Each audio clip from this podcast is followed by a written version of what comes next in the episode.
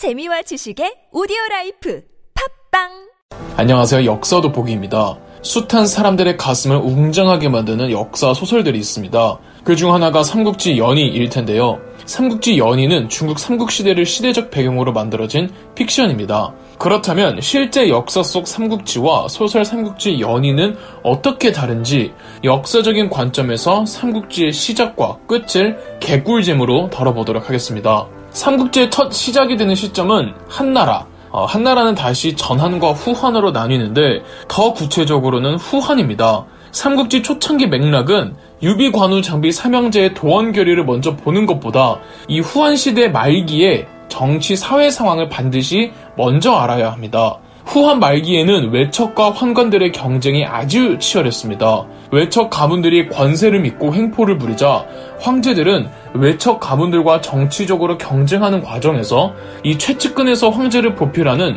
환관 세력들을 키웁니다.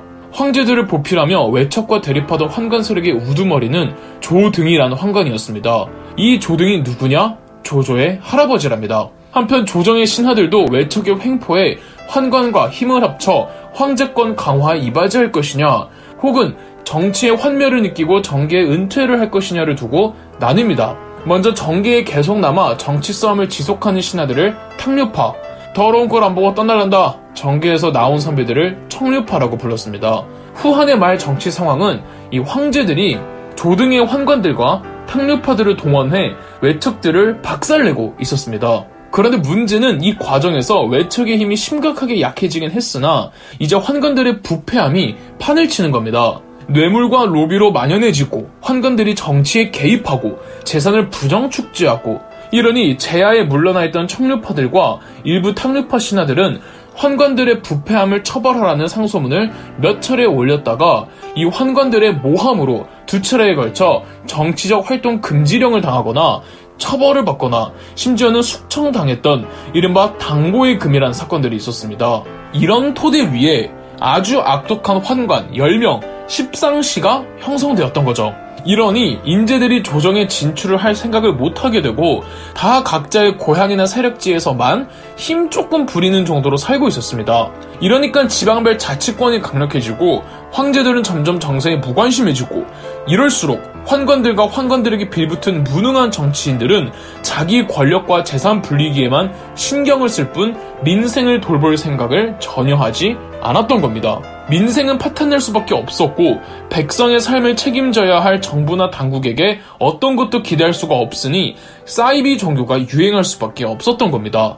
184년 태평도라는 사이비 종교단체가 황건적을 위시하며 터뜨린 황건적의 난이 대표적인 밀란이었죠. 백성들 입장에서는 살기가 너무나도 힘들어서 어차피 굶어 죽을 거 반란이라도 일으켜 보기 위해 가담한 거였습니다. 184년 황건적의 난은 그간 후한의 정부가 이 지방에 대한 지배력이 얼마나 없었는지, 중앙 정부의 통제력과 행정력이 얼마나 엉망진창이었는지, 정계의 인재들이 얼마나 없었는지, 그 병폐들이 전부 골마 터져 나왔던 계기가 되었던 사건이었죠. 심지어 십상시들은 황건적들의 수괴들과 내통하고 있었습니다.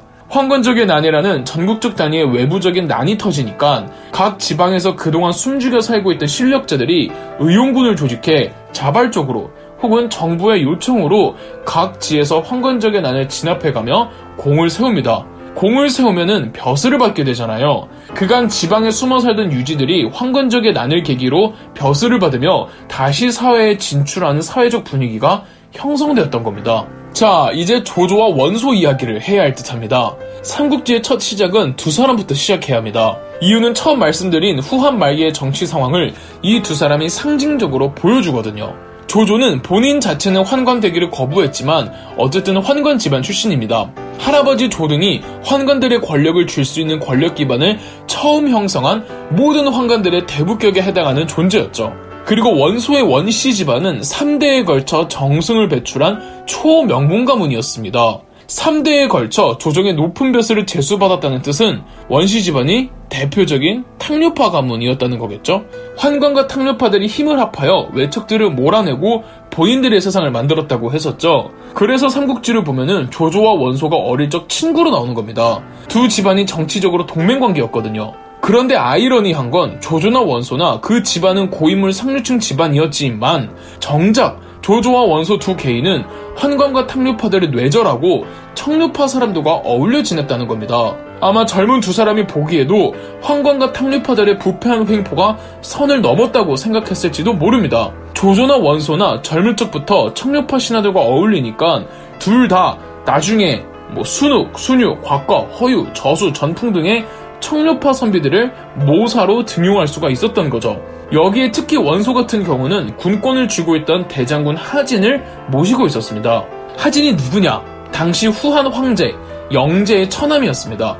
즉, 외척이었죠. 외척들을 몰아냈다지만 황제는 반드시 황후를 둬야 하기 때문에 외척은 계속 생길 수밖에 없습니다. 그래서 십상시들은 아주 신분적으로 천한 여자를 데려다 영자와 결혼시키니 이 황후가 하태후이고 하태후의 오빠 하진을 십상시들의 개로 만들 생각이었죠. 처음엔 좀 그런가 싶더니 점점 권력이 생긴 하진은 십상시들과 정치적으로 경쟁을 하게 됩니다. 하진의 세력과 십상시의 환관 세력이 갈등이 고조화되는 상황에 189년 후한의 12번째 황제 영제가 사망합니다. 영제에게는 두 명의 이복 아들들이 있었는데요.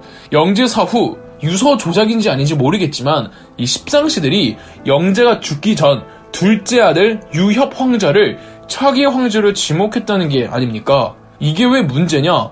하진의 조카, 즉 하태후의 아들이었던 첫째 아들 유변이 있는데 뜬금없이 유협 황자가 차기 황제로 지목이 됐다는 건 그것도 십상시들 입에서 발표가 됐다는 건 누가 봐도 하진의 외척 가문을 견제하려는 의도로 보이잖아요. 이 분노한 하진은 먼저 선수를 쳐서 십상시 중 한 명이었던 건석을 주사라고는 자기 조카 유변의 황제로 옹립하니 13대 황제 소재입니다. 이제 명실공히 황제의 외삼촌이 된 하진은 남은 십상시들도 제거해야 한다고 판단하고 있었고 대대적인 숙청을 위해 하진은 부하 원소와 함께 수도의 계엄령을 선언하고는 군대를 소집합니다. 여기에 만족을 못해서였는지 하진은 병주의 군벌 동탁과 유주의 군벌 공손찬에게 군대를 이끌고 수도로 내려오라는 명령을 내립니다. 동탁과 공손찬을 불러들이는 것에 대해서는 원소가 반대했지만 하진은 고집을 꺾지 않았습니다. 한편 하진의 군사 소집에 언제 죽임을 당할지 몰라 벌벌 떨던 십상시들은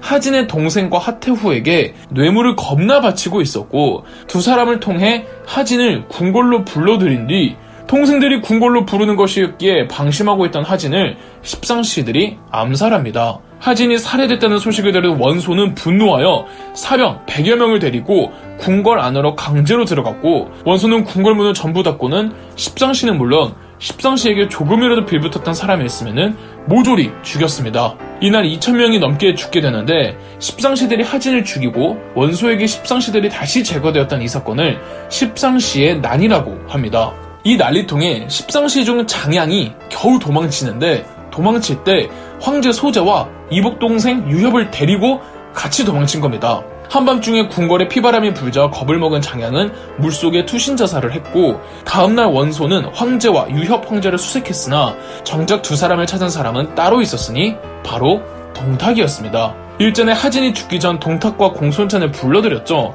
이때 공손찬은 파병을 거절하고 동탁만 기회다 생각하고는 거병하여 궁궐로 돌아왔는데 와보니까 하진은 죽고 원소가 궁궐에서 사륙전을 벌이고 있었던 거예요. 이 틈을 타 동탁은 황제와 유협 황제를 찾아냈고 이 황제를 호위한다는 명목하에 군대를 동원해 궁궐을 장악해버리고 가장 먼저 군권부터 칩니다. 당시 원소는 명문 가문의 귀한 아들내미였지 군벌은 아니었기 때문에 당장 동원할 수 있는 병력을 소유하고 있지는 않았죠. 반면 동탁은 병사들을 뺑글뺑글 돌게 하면서 병력이 엄청 많아 보이는 것처럼 위장했고요. 외척과 환관의 싸움에서 어부지리로 급하게 물살 타고 갑자기 튀어나온 동탁이 자기 멋대로 황제 소재를 폐위시키고 이복 동생 유협 왕자를 새로운 황제로 추대하니 이 사람이 후한의 14번째 황제이자 마지막 황제가 되는 헌제랍니다. 황제를 교체하며 초스피드로 정권을 장악한 동탁이었지만 동탁에게는 여전히 정치적 지지 세력이 부재했습니다. 그래서 동탁은 원소에게 접촉합니다.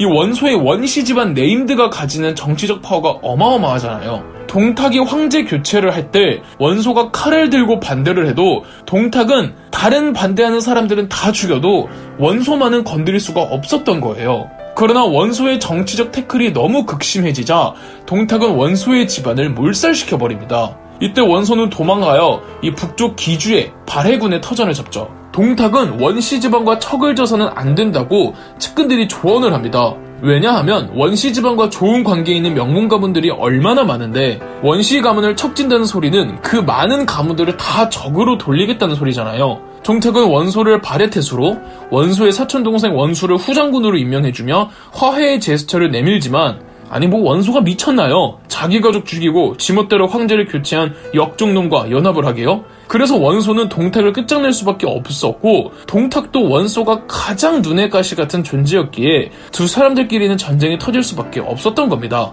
원소가 궐기하여 동탁 토벌을 위한 지방 제후들의 군대를 모집합니다. 아니 그런데 이 원소는 그렇다고 쳐도 다른 지방 제후들은 왜 동탁을 버리고 굳이 원소한테 붙었을까요? 그 이유는 삼국지 2부에서 계속 이어나가겠습니다. 그럼 역사 돋보기였습니다. 영상 재미있으셨다면 구독과 좋아요, 알림 설정까지 해주시면 감사드리겠습니다.